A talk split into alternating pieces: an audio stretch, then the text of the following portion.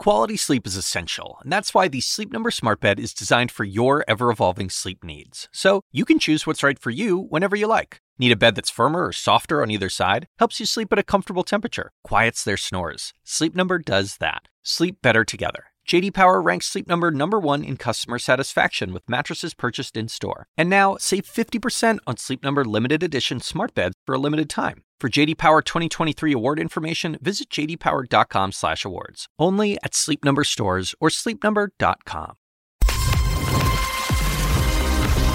Live from the New York Stock Exchange, I'm Julia Chatterley. This is First Move, and here's your need to know. War? What's it good for? Absolutely nothing yet. Huawei manages to post a huge sales jump. What's in your wallet? Well, better check it. Capital One suffers a huge hack attack and a mixed grill. Beyond Meat investors have a bit of a beef after earnings were served. It's Tuesday. Let's make a move.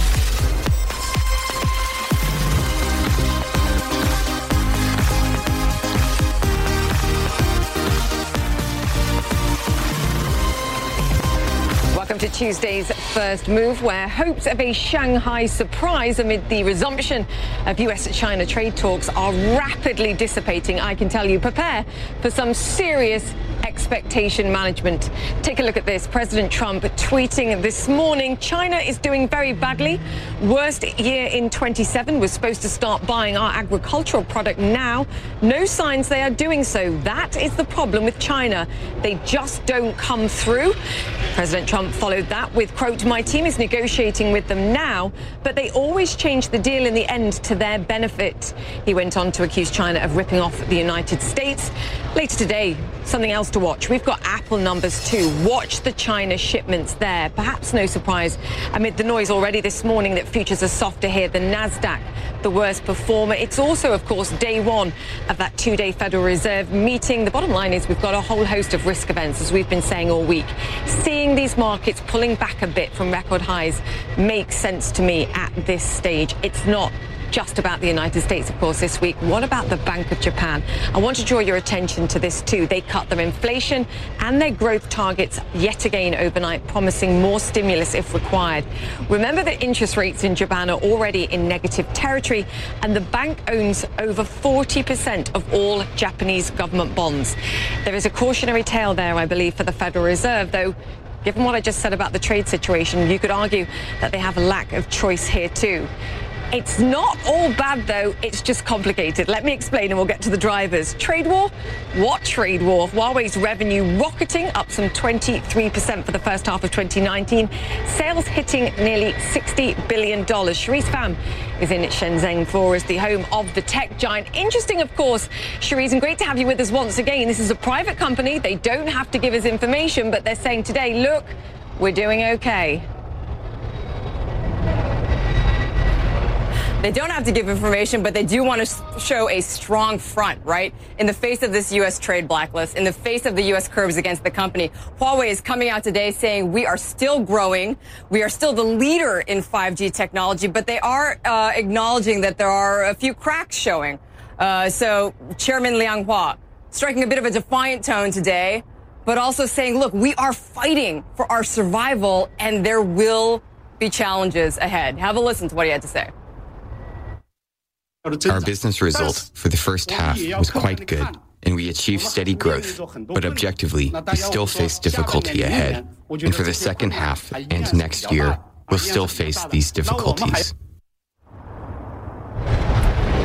So there are going to be some difficult times in the second half and moving into the first uh, into, into, the next part of uh, into into part of 2020, and that does jive with what Ren Zhengfei, founder of Huawei, said last month, where the, he said that we are going to miss sales targets by $30 billion over the next two years. But that's not the story that they were telling today. At today's earnings report, they were saying we've got $58 billion in sales revenue. We are up 23% over the year. We have seen a little bit of a drop in our overseas mobile sales, uh, smartphone mobile units, but overall, we are still strong and we are surviving. And this is China's tech champion saying we are we are going to keep growing in the face of this U.S. trade ban. Yeah, I mean, there's a few things in here for me. To your point about the, the worst case scenario here that we could see if they see an entire ban from the United States, because we heard that fact from the head of security too, and he said, look, it will be bad, but we can manage it at this stage. But I'm just looking at, at whatever else is going on here. Canalys issuing a report today saying that despite the 6% downturn more broadly in the Chinese market here for, for smartphones, Huawei managed to grow market share to 38%. That was a 31% year over year increase. So even if we look and we forget the international business here, they're showing signs of strength amid a softening market in China too. And actually that feels important at this stage as well. It is really important. The Chinese smartphone market is gigantic, and Huawei has a massive portion of it. They were the they were the only ones to show, I believe, double-digit growth in uh, the second quarter of this year, when a lot of other major smartphone makers were posting declines in sales.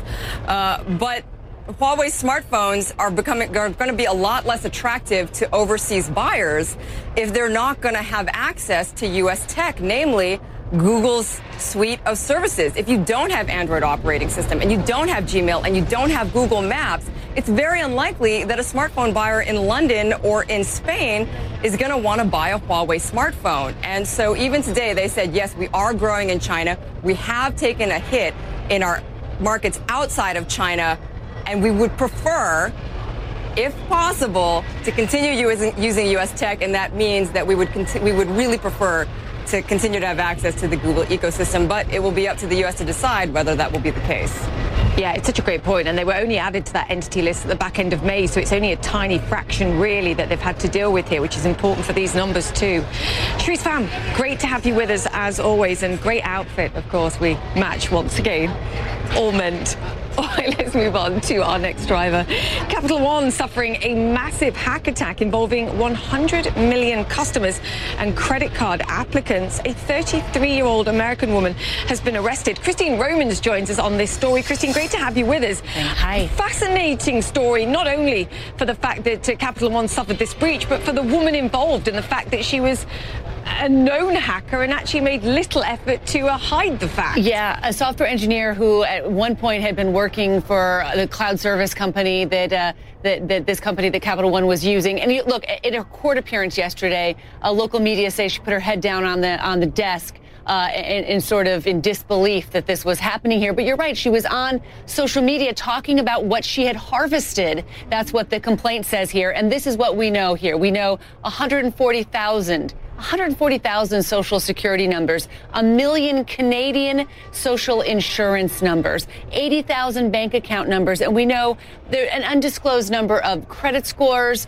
and account numbers and account balances. Uh, that was what was harvested from this information. This was information that Capital One apparently was moving onto the cloud you know, this is one way that you can do business faster and you can grow faster by moving so much of this data onto the cloud. But then it raises these questions of security. It was an ethical hacker, apparently, who had sort of alerted uh, the company that this was a problem. And uh, Capital One says it happened about March 22nd or March 23rd. This is what the company says about the breach. The largest category of information accessed was information on consumers and small businesses as of the time they applied for one of our credit card products. So imagine small businesses and, and, and regular Joe consumers from 2005 to early 2019. Uh, so this is another example of how your information is just out of your hands. I mean, I really think it's fair to assume, if you look at the number here, this is one in three Americans would be exposed, many Canadians as well. Uh, you're talking about uh, make, basically making the assumption that between uh, Marriott, uh, between uh, Home Depot, between Target, between Equifax, between all these other na- names, you, your information is probably out there. Yeah, and the worrying thing for me is this happened many months ago, as you said, this uh, this hack attack. I mean, this was a woman who was listed on a social network called Meetup, and she listed hacking and cracking right. as uh, part of the interests of the group yeah. here, and that's how the FBI found her. I mean, we're clearly not doing enough in terms of these big companies to protect data accurately. And for, for Capital it's, One specifically here, this is not the first time. You know, and the companies have not been punished on the market either for these. When you go back and you look at some of these right. companies that have suffered really terrible hack attacks, they've raised the scrutiny of Congress, but their stocks are up over time pretty big time. Now, right now, you're going to see Capital One get punished there. Its stock is down 5% right now uh, in, in the pre market, in part because the more we have these, you risk fatigue among consumers, but anger among lawmakers uh, and, and more regulation. I would just tell people, and as we all have said, people who cover money, you know, check your statements religiously. Uh, don't rely on the company to alert you if something is wrong. Although Capital One says they will tell you if you have been if you have been breached here and, and what to do about it. They're going to give free credit monitoring. You can freeze your own credit at Equifax, Experian, and TransUnion. And most uh, financial, personal financial experts say you should do that. Don't trust these companies. They make money with your information. They make money. They're, they're, they make money with your information and, and don't get punished enough when something bad happens to it. And change your passwords often. That's what. That's the only thing you can do. Couldn't agree more. We have to police our own data because no one else will. Yep. Christine Romans, thank you so much for that. All right, let's move on to Beyond Meat because that's seeing a pretty meaty tumble pre-market despite reporting soaring sales in the second quarter and raising their forward guidance. The stock did, though, close up some 788%, I believe, since their May IPO. Claire Sebastian joins us on this story. This is interesting. Um, the shocker here, it seems, for investors was the news that the company plans to sell shares of some three and a quarter million 3 million of which are current shareholders. Interesting yeah. timing. Really interesting, Julia. Just three months after their IPO, long before the end of the lockup period, which ends at, at the end of October. This is an opportunity uh, for existing stockholders to cash out, to take advantage perhaps of that meteoric rise in the stock price that you've seen. And among those cashing out is the CEO and founder, Ethan Brown. He's offering about 39,000 shares, uh, which uh, at the current price will net him anywhere between seven to eight, uh, even more, perhaps a million dollars. So uh, certainly a bit of a windfall for him. Uh, but this is why we see the stock fall. It's diluting existing shareholders. Although the company does say uh, that it will use the proceeds of the quarter of a million shares that it's offering as new shares to, to pay for things like building out its its supply chain, manufacturing capacity, and, and other working capital things. So that potentially potentially a positive as we know that this company uh, is, is on a real growth spurt. Its uh, revenues, you saw this quarter, uh, up some 287%. So it does need the extra cash to, to keep up with that demand. Yeah, they're just not raising that much because uh, it's uh, about more about profit taking at this stage. But you know, my view on this actually is, given the meteoric rise that we've seen, meteoric rise that we've seen, um, why not take a bit of money off the table? Shareholders have done, and those that have invested since the IPO have done well. But um, controversial, as you can see. But I think if investors really cared, Claire actually would see the shares down more, not 10% compared to the 700% plus rise that we've seen since the IPO. Talk to me about the numbers though, because these were pretty good. Yeah, pretty good. There's a lot to like uh, in this quarter, Julia. As you said, uh, revenue's up some 287%. They hit 67 million. That's a lot more than was expected. They also raised their full year guidance. They had been expecting sales of 210 million. We're now up to 240 million. Management also saying that was a flaw. That's a conservative estimate. The loss they made uh, was wider than expected, about uh, 9.4 million uh, in terms of a loss. That's up from 7.4 million uh, in the same quarter a year earlier. But you know, this company again is, is is one of those high investment, high growth companies. They are expected to make a loss for a while, but they did say on an annual basis they expect their, their kind of operations before you factor in, you know, taxes and, and various other expenses to be profitable. That is something that analysts were quite focused on. But of course, the big question that we had on the call is how are they going to, uh, you know, make sure their capacity keeps up with their demand? They've got a lot of different partnerships out there, a lot of big brands. Are they going to be able to keep up their production? And the CEO did say that they, they expect perhaps some one-time uh, shortages, but nothing compared to what they've seen in the past. Yeah, such a great point, particularly if you're trying to do a deal with someone like a McDonald's. You've got to ensure you've got the uh, network and the supply there. Claire Sebastian, thank you so much for that. All right, let me bring you up to speed now with some of the other stories that we're following around the world. In northern Yemen, an airstrike on a market has killed at least 14 civilians, including four children. A Houthi spokesman blamed the attack on the Saudi-led coalition, while the Saudi-backed Yemeni government said the attack was the result of rockets fired by the Houthis. We're learning new details about the vicious knife attack on an Italian police officer allegedly carried out by two U.S. teams. Authorities say he did not have a weapon when he was stabbed.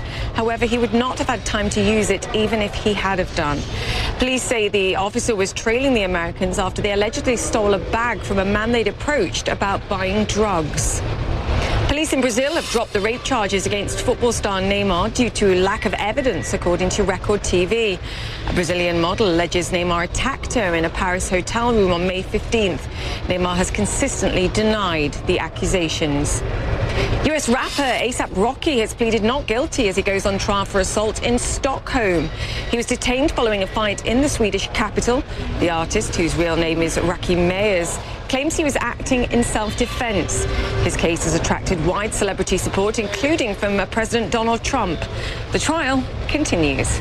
All right, we're going to take a quick break here on First Move, but coming up, we unbox retail's latest disruptor, how the online bulk business could mean big competition for e-commerce giants. It's no longer man versus machine inside Microsoft's billion dollar bet on the company building superhuman tech for good. That's coming up. Stay with First Move. You're watching CNN.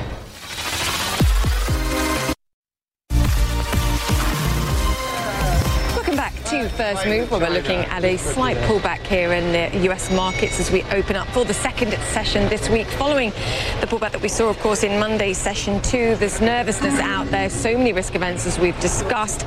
Trade talks are kicking off in Shanghai, just one of those, and the tweets from the president already dampening expectations. He said that China's not begun buying US agricultural products despite promising to do so. Chinese state media, of course, said they had, so a bit of a contradiction there. Also, another big day for earnings as well. Shares of P&G, Merck and Eli Lilly all higher pre-market following earnings beats. Apple is going to be the one to watch later on after the bell. And of course, what happens with that stock in tomorrow's session too. What about in the currency markets? Because we're still seeing some pretty significant moves there for the UK pound, falling further on increasing fears of a no-deal Brexit come October 31st. We're now sitting at a two-year low against the US dollar, hovering around that 121 level. Also, in fact, losing some ground against the euro too, despite expectations of further easing from the European Central Bank. Anna Stewart is watching this for us.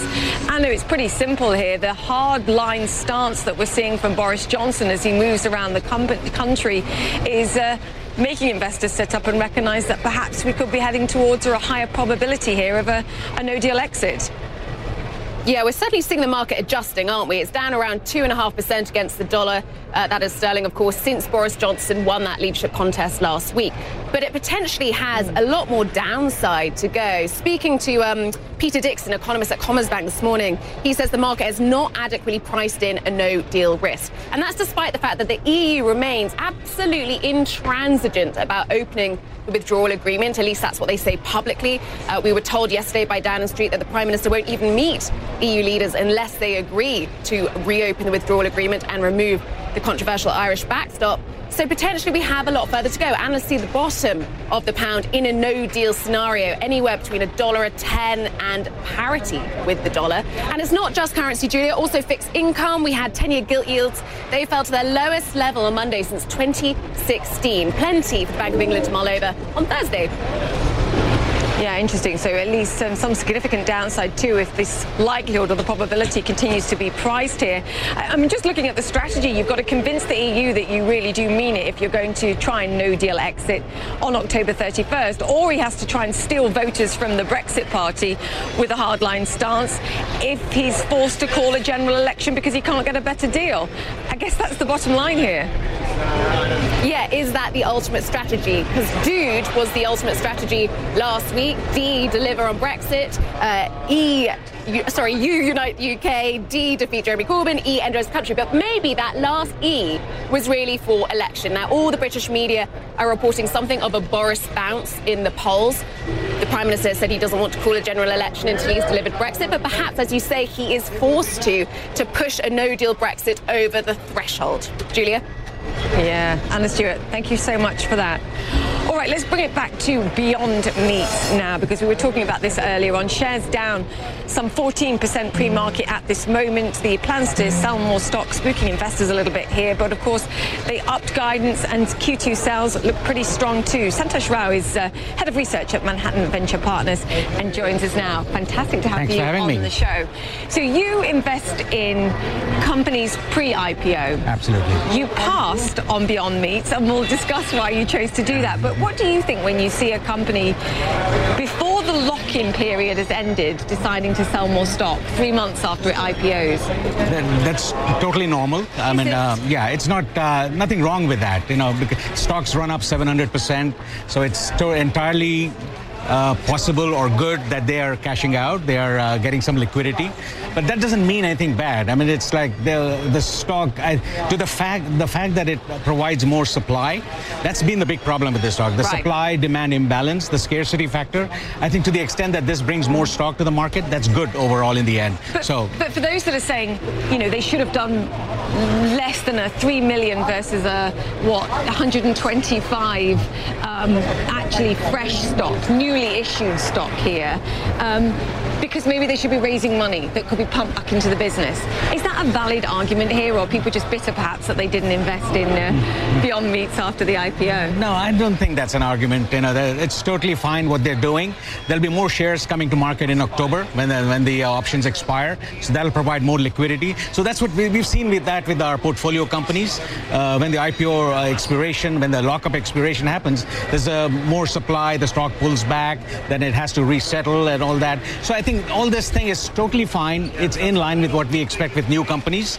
Uh, and the fact that this company is doing very well, I think uh, it takes away any negative factor about selling early. Um, so I think that's fine. These are the early investors that, that, that, have been around, so providing some liquidity is totally fine. Yeah, I'm kind of on your side. This is a 10-year-old company as well. For some yeah. of those that didn't actually cash in at the point where it IPO'd, this is about actually um, taking some profits here yes. and taking some money out, perhaps buying a house or something. Who knows? Why didn't you invest? In well, Beyond Meat? Yeah, I mean, we had so many other options. Right. And there was no visibility. We thought it's just a new area, uh, very nascent. Uh, we didn't know whether it was a fad or something that'll catch on. Do you still so, know uh, whether it's a fad or whether it will catch on? Because those that look at this and say it's completely overvalued argue that it's still faddy and it's not going to grow the same way as perhaps plant-based milk has become, what, 10% of the market? No, I think there is a market for this. Right. Uh, it's a very small percentage of packaged meat. Right now, it's roughly 2%. Yes. There's a huge market ahead. There is the people who are, they don't eat meat, they don't like meat. And there's a whole generation, the millennial generation that are environmentally conscious and they like health food and all that stuff. So this kind of plays into that market. So I think overall there is a market, but let's just see. I think valuation is way ahead of itself, needs to pull back, needs to rationalize, and there's new competition coming in. So the market's not factoring that in uh, already. So I think all that considered, I think the discount, a little bit of pullback is warranted. When you say a little bit, what do you mean? Because if I just put this into basic numbers, this is right now a market two, three billion dollars. The market cap of this one company is $15 billion. Yeah. Now, to me, that says that's way more than a growth stock or a growth opportunity. That's completely bonkers. Yes, it is. Define I mean, little pullback. well, the stock that's growing, the revenue's at 300%. Okay, okay, you can give it little premium right in the beginning. Let them execute. So far, they have executed. So I think the market will give them the benefit of doubt. But trading at 30 times sales is not warranted. So it needs to pull back to maybe like 15 to 20 times. So right. you're looking at, you know, roughly around 100, 120 bucks per share. Wow. Would be uh, that would be more rational. Can be justified. But then we've seen with these startups, you know, they are they have tremendous potential ahead. The market's betting on the future, and this company is the most public branded name out there, pure play. I mean, the other guys There's are coming in. Lack of lack of options. For I now. think that's what's driving it. The scarcity factor and the fact that it's a premium company in a growing market. That's all coming playing into play. What's the most exciting segment that you're investing in right now? Because you've invested in things like Spotify, Lyft, SpaceX. I mean, it's a hugely exciting part of the market. What do you think right now? And, and are valuations perhaps even before these companies get to market too high? Valuations are kind of rationalizing a little bit. Uh, our next big thing is Airbnb. We are big in uh, Postmates. Uh, we have a few other smaller companies. Uh, there are a whole bunch of companies out there, niche companies, a lot of enterprise software companies. Those right. are very, they're below the radar. People don't know about it, uh, unlike, unlike the B2C companies. So there are tremendous opportunities out there. The valuations are rationalizing now. The market is more, uh, and the bankers are more prudent. Yes. They don't want to go ahead of themselves. Which so, I think is a good thing. Which is a good thing. I think overall, I think this whole pullback is good. We're going to get you back to talk Airbnb, among others. Satish, thank you. Sure, thank, thank you. for coming on the Thanks show. Thanks for having me. All right, plenty more to come on the show. The Market Open is next.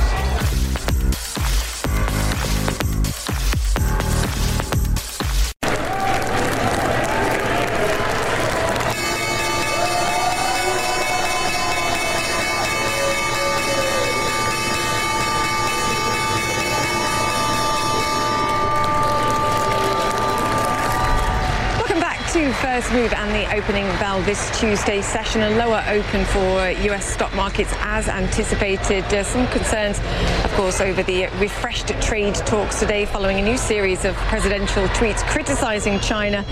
And of course, as we've mentioned many times, the beginning of the Fed's two-day policy meeting as well. That rate cut expected tomorrow, of course, too. We also had some uh, fresh signs of tamer inflation, of course, important to point out. The closely watched PCE price index here in the United States rising just a tenth of a percent overall in June. It came unchanged year over year at 1.4%. So that's a long way away from that 2% target. We've got another key inflation number released, if you remember, on Friday showing prices still below that 2% Fed target. That gives the Federal Reserve ammunition to ease, clearly. All right, let me walk you through our global movers today as well. Capital One, as we've already mentioned on the show, the credit card company reporting a major hack. More than 100 million customers and credit card applicants were affected. Social security numbers and bank account numbers were stolen, as well as addresses and phone numbers. The hacker, in this case, a 33 year old American woman, has been arrested. Under Armour, also in focus, the apparel giant reporting a $17.3 million second quarter loss. Revenues also coming in below expectations, and it issued weak forward guidance for North American sales too. Procter & Gamble, uh, better earnings and revenues for the uh, consumer project giant, beating estimates here, raising its growth outlook for next year as well. Investors liking what they're hearing there. And Merck also higher, the drug giant reporting better than expected earnings and revenues. They raised their earnings and revenue guidance for 2019. All right, let's move on because now we're going to talk about retail. A startup has managed to box up and ship one of Amazon's top executives. The former head of Amazon Business, Prentice Wilson, has joined the wholesale retailer Boxed. He's the first president of the startup company, and he joins us now. Prentice, fantastic to have you on the show. You had huge, huge success at Amazon building up their, their business area into a $10 billion business. Tell me why now? Why shift to Box and, and what you see specifically here that presents an opportunity? Yeah, I think Box is in an amazing spot. They're in an area that's just now starting uh, disruption, and it's a huge segment. When you think of consumables and the breadth of consumables, and as I looked at the Box team and met them, they have a super strong technical team, yes. and they're super well positioned, and they built an amazing service. And I think they're they're in a good spot to uh, to drive a similar level of growth that we saw at, at Amazon. You know, we've had the CEO of Boxed on the show as well, and you know he's brilliant, he's energetic. I think he's a great leader as well, which is something that stood out. But I think one of the key challenges, and I asked him the question too, is you know you've got people like Costco, Walmart joining e-commerce, offering similar kinds of products. How do you continue to differentiate yourself? There's a, there's a lot of innovation going on right now, and it's about the innovation. And it's, not about the product it's, necessarily. It's, it's, about the technical innovation yeah. and then the product in terms of how do you make it great for the consumer and how do you really focus on that right experience. And I think Box has built something magical. Our customers love the experience. When we see a lot of growth, we see a lot from our existing customers. And when I'm spending time in the fulfillment center, I see uh, really nice nice basket building. You see a lot of boxes going through with lots of items, and that's hard to do through e-commerce. But the box team has figured it out. Do you see Amazon as a competitor now? You know, I think this, this segment is so large. There's a lot of different ways to approach it, right. and Box has sort of figured out its niche, and we've been able to focus very clearly on that. And I think there's a long runway there. Had uh, the Treasury Secretary of the United States, um, Steven Mnuchin, making some quite eye-opening comments last week. He said that Amazon has destroyed retail. As, a, as, someone who's just left Amazon and now working for someone else, do you do you see Amazon as that kind of huge threat and has created that kind of damage, in the words of, of Steve Mnuchin? Because as a, as a part of the whole retail market, it's still a tiny fraction, even if it's huge as a as a part of the e-commerce market. Yeah, I think I think, I think just what you said. It's a very, very large market, and there's a lot of opportunity. And I think technology has really changed the way people buy. And Amazon just levers that technology. And there's a lot of opportunities for companies to come in and innovate. And we can look at things in a variety of ways and approach it different ways. And there's a huge opportunity both to support existing companies that are out there trying to sell as well as drive additional growth. So this is a great point. Does regulation of some of these big giants like an Amazon help you as a smaller player, do you think, in the end? I, you know, I just focus on our customers. My thinking is the way, best way to help us is to focus on our customers and focus on getting their experience right and supporting the brands that we sell through and just scaling the business. So you have to be careful, though, to find a balance between regulating and not suppressing innovation. Because every time I ask you a question, you mention the innovative, the innovative power of this of this company. That's so right. that's the balance. That's what it's about. And if you get the right team that can build something special like the Box team has, and you can continue to innovate on behalf of customers in that way, that's all it's about. You do that well, and it just runs. It's an interesting time, though, to go from a, a huge, powerful company to work for a, a smaller one, however exciting the opportunity is. What made you decide that? Just on a personal level, what made you decide that, that I- now is the time? Yeah, I um, I built Amazon business from scratch to a $10 billion business, and growing a team from just me as the first employee to scaling it is super exciting. And I see an opportunity to do something similar at Box. And when I look at where Box is playing, the size of the segment is so large. Uh, if we get it right and stay focused, we'll see a similar level of growth. I saw a quote from you. You said Amazon Business is a rocket ship. So what's boxed? I think it's a similar rocket ship, but one that turns a lot faster. I Oh, think, really? In some A nimble rocket ship. In some ship. ways, that's right. Oh, interesting, Prentice. Fantastic to have you on the show. Thanks. Thank you so Yeah. much. Prentice Wilson there, of uh, president of Boxed. So let's move on. Online retail sometimes means lower prices, but some shoppers are starting to worry also about the environmental costs, like big delivery trucks that guzzle gasoline and add to carbon dioxide emissions. Well, Daimler says electric trucks that they build means it can be done in a sustainable way and be a sustainable business. John Defterios investigates.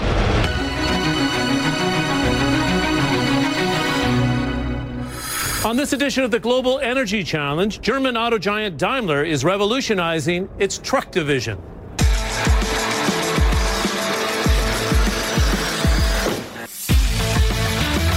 This is Mercedes e-Actros. The woman at the helm believes this is the future. The CO2 emission is really zero. Yeah. Um, now, if you look at the energy consumption, if the energy is green energy that is charged into the battery, then it's zero as well. So this is huge. This innovation from the world's biggest truck maker is made possible by changes under the hood. Development of electric trucks since around about five years, and we see a rapid development for the batteries. Until the 2021 launch. What was created in the lab must be tested on the street. Potential customer Arne Richtering is ready to do so. From the production to the warehouse to the customer itself, everything you need is logistics behind that. His company's drivers are on local roads every day, servicing the click, buy, and arrive culture of today's shopper. German research house Agora says 38% of road emissions in Europe come from heavy duty vehicles, so change is vital. As a logistic company, we have to think of ways where we can use the technology to help our nature, our environment. But we're only at the beginning of the e truck revolution. Longer distances will require a shift in policy. If society wants e-mobility and if they want is fast, here we all need to contribute. So it's, it would help if, if governments would invest uh, into infrastructure as well. Daimler moving ahead with e trucking. More first move just ahead.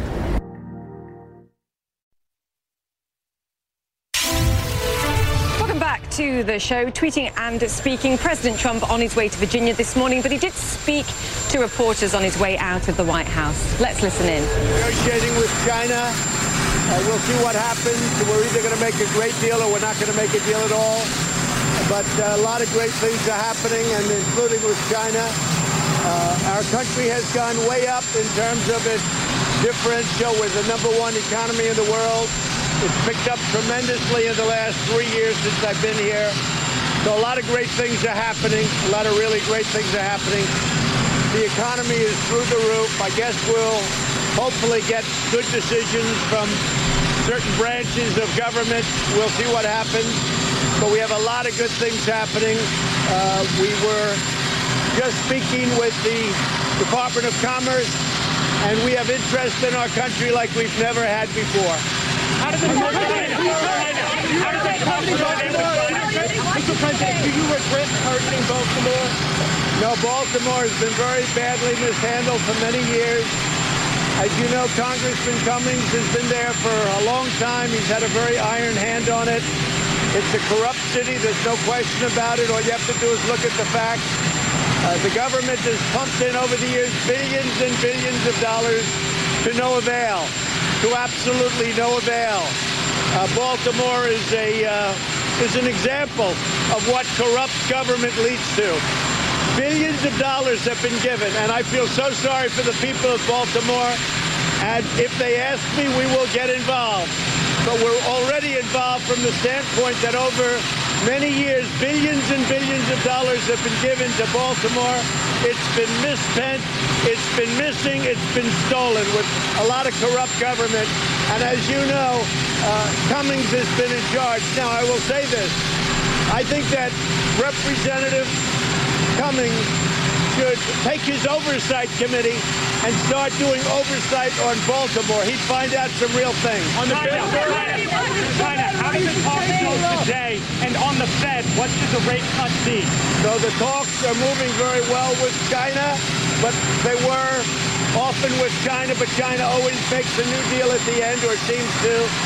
Uh, we're taking in billions and billions of dollars from China in the form of tariffs. Our people are not paying for it. China reduced their currency. They devalued their currency, and they're pumping money into the system in order to pay for it. They had the worst year in 27 years. They've had a terrible year because of the tariffs.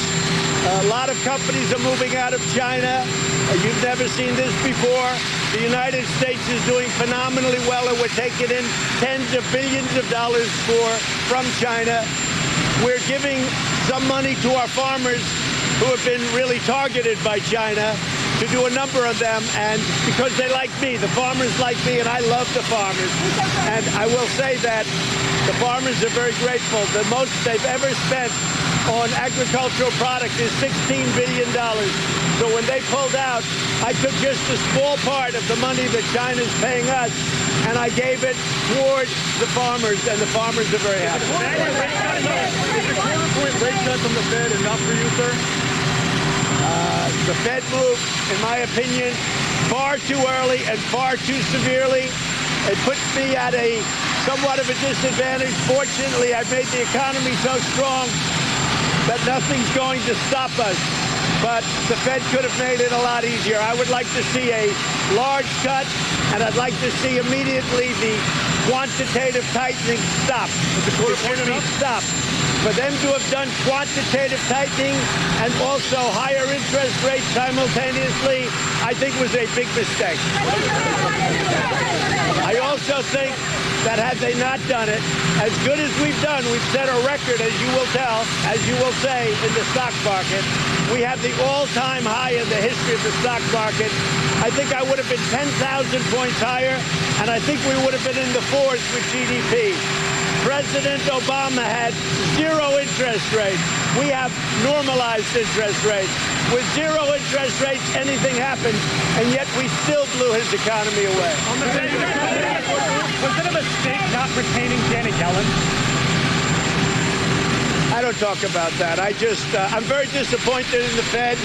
I think they uh, acted too quickly by far, and I think I've been proven right. People have said I was right. They were wrong. The Fed is often wrong. The Fed is often wrong.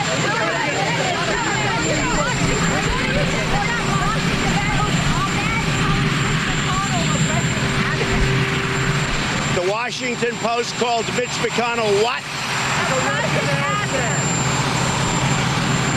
I think the Washington Post is a Russian asset by comparison. Mitch McConnell loves our country. He's done a great job. We're trying to pass an infrastructure bill. It's being written up right now as we speak for our highways and our roadways. Mitch McConnell has got more judges than probably any, I mean, in all fairness, with my help. But as a combination, We've got up, we're going to be up very soon to 179 federal judges. Nobody's ever seen anything like that. And other than George Washington, we'll end up having the highest percentage of judges put on the court, and it's going to be a legacy. Mitch McConnell is a man that knows less about Russia and Russian influence than even Donald Trump. And I know nothing.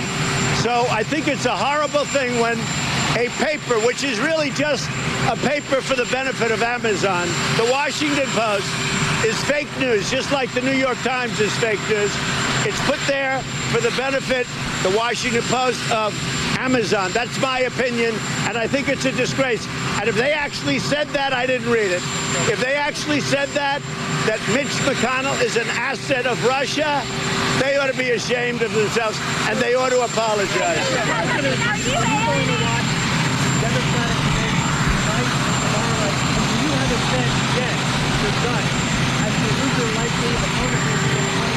Well, I think right now, I am watching. I think right now it will be Sleepy Joe. I think. Um, I feel he'll limp across the line. That's what I think. So what I think doesn't mean anything. But I know the other people. I know him. I think he's off his game by a lot.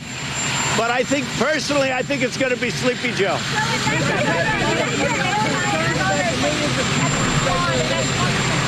I think I'm helping myself because I'm uh, pointing out the tremendous corruption that's taken place in Baltimore and other Democratic-run cities. All you have to do is look at the past mayors in Baltimore, see what happened.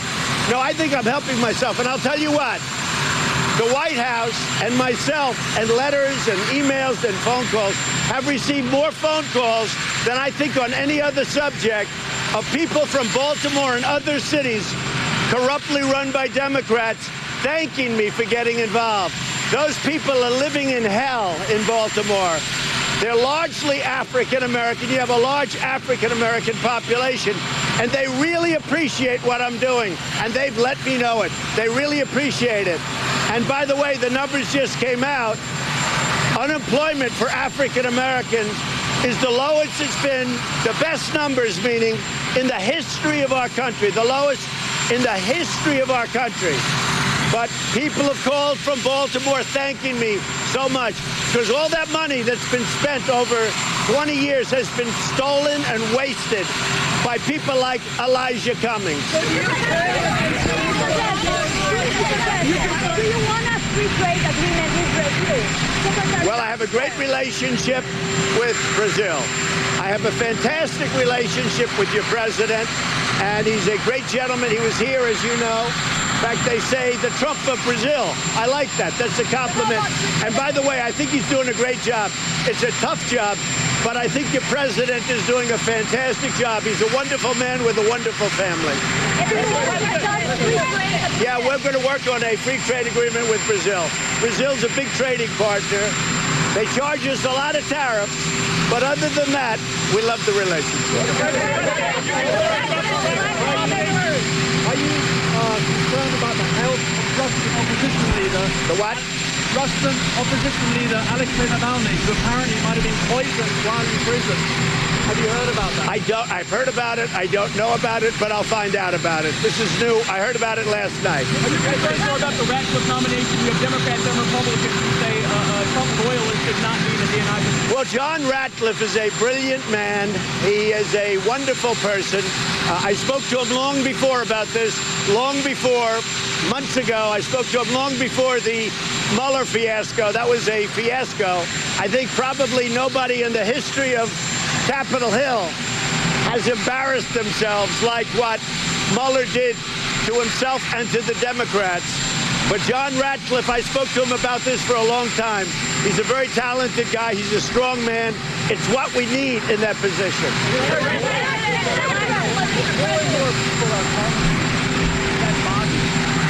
I am the least racist person there is anywhere in the world. When con men, who I've known you know, almost all my business life, because I had to deal with them, unfortunately, in New York, but I got along with them, Al Sharpton. Uh, now, he's a racist. He's a racist. But when people, when people, let me explain to you. What I've done for African Americans in two and a half years, no president has been able to do anything like it. Unemployment at the lowest level in the history of our country for African Americans. Nobody can beat that. You look at poverty levels, they're doing better than they've ever done before. So many things, opportunity zones, criminal justice reform. President Obama couldn't get it done. It was done, really, the biggest beneficiary probably is African Americans. I got criminal justice reform done. President Obama couldn't get it done. No other president was able to get it done. What I've done for African Americans, no president, I would say, has done. Now, I'll say this. They are so happy because I get the calls. They are so happy at what I've been able to do in Baltimore and other Democratic run corrupt cities. The money has been stolen, what they've done. It's been wasted and it's been stolen. Billions and billions of dollars. And the African American community is so thankful. They've called me and they said, finally, somebody is telling the truth. Do you think there will a, do you think there will be a trade deal with China before November 2020? Well, I think the biggest problem to a trade deal is China would love to wait and just hope. They hope. It's not going to happen, I hope. But they would just love if I got defeated. So they could deal with somebody like Elizabeth Warren or Sleepy Joe Biden or any of these people. Because then they'd be allowed and able to continue to rip off our country like they've been doing for the last 30 years.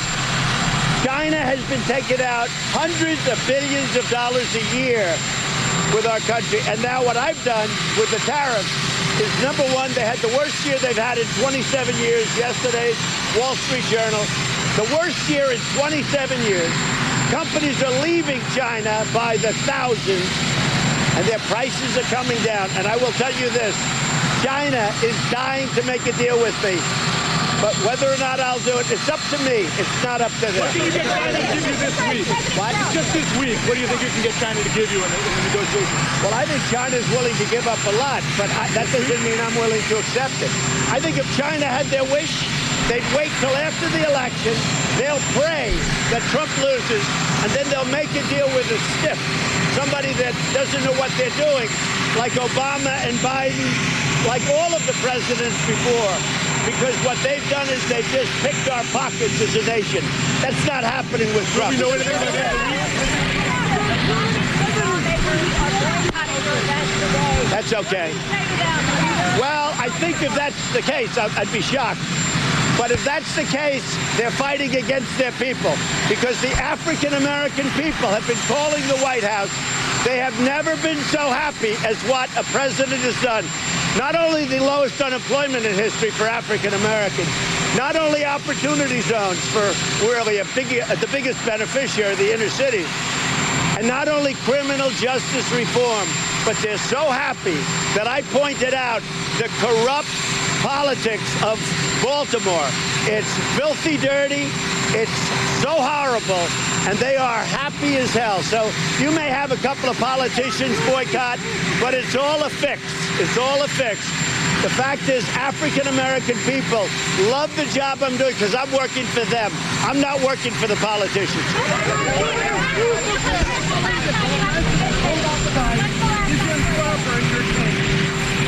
Absolutely. It's uh, what he should do, what Elijah Cummings should do, is he should take his oversight committee, bring them down to Baltimore, and invest all of the, and really study the billions and billions of dollars that's been stolen.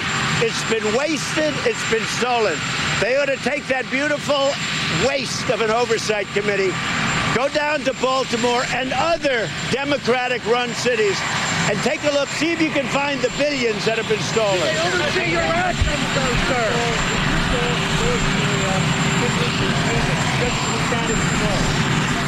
My relationship with Kim Jong-un is a very good one, as I'm sure you've seen. Uh, we'll see what happens. I can't tell you what's going to happen. I know one thing, that if my opponent was president, if she won, you would be in a major war right now with North Korea. And we are nowhere close. So we'll see. I have a good relationship with him. I like him. He likes me. We'll see what happens.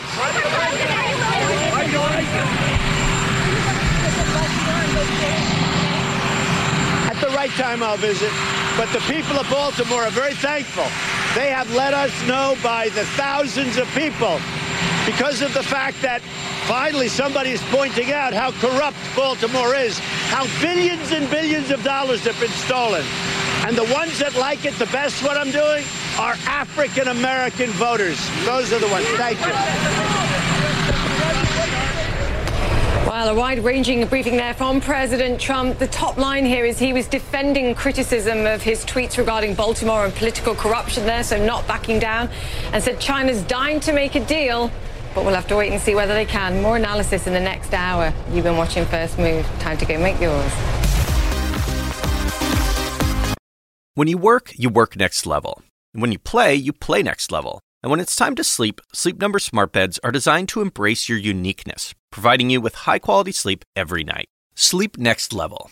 JD Power ranks Sleep Number number 1 in customer satisfaction with mattresses purchased in-store. And now, the Queen Sleep Number C4 smart bed is only $1,599. Save $300 for a limited time, only at Sleep Number stores or sleepnumber.com. Prices higher in Alaska and Hawaii. Quality sleep is essential, and that's why the Sleep Number Smart Bed is designed for your ever evolving sleep needs. So you can choose what's right for you whenever you like. Need a bed that's firmer or softer on either side? Helps you sleep at a comfortable temperature, quiets their snores. Sleep Number does that. Sleep better together. JD Power ranks Sleep Number number 1 in customer satisfaction with mattresses purchased in-store. And now, save 50% on Sleep Number limited edition smart beds for a limited time. For JD Power 2023 award information, visit jdpower.com/awards. Only at Sleep Number stores or sleepnumber.com.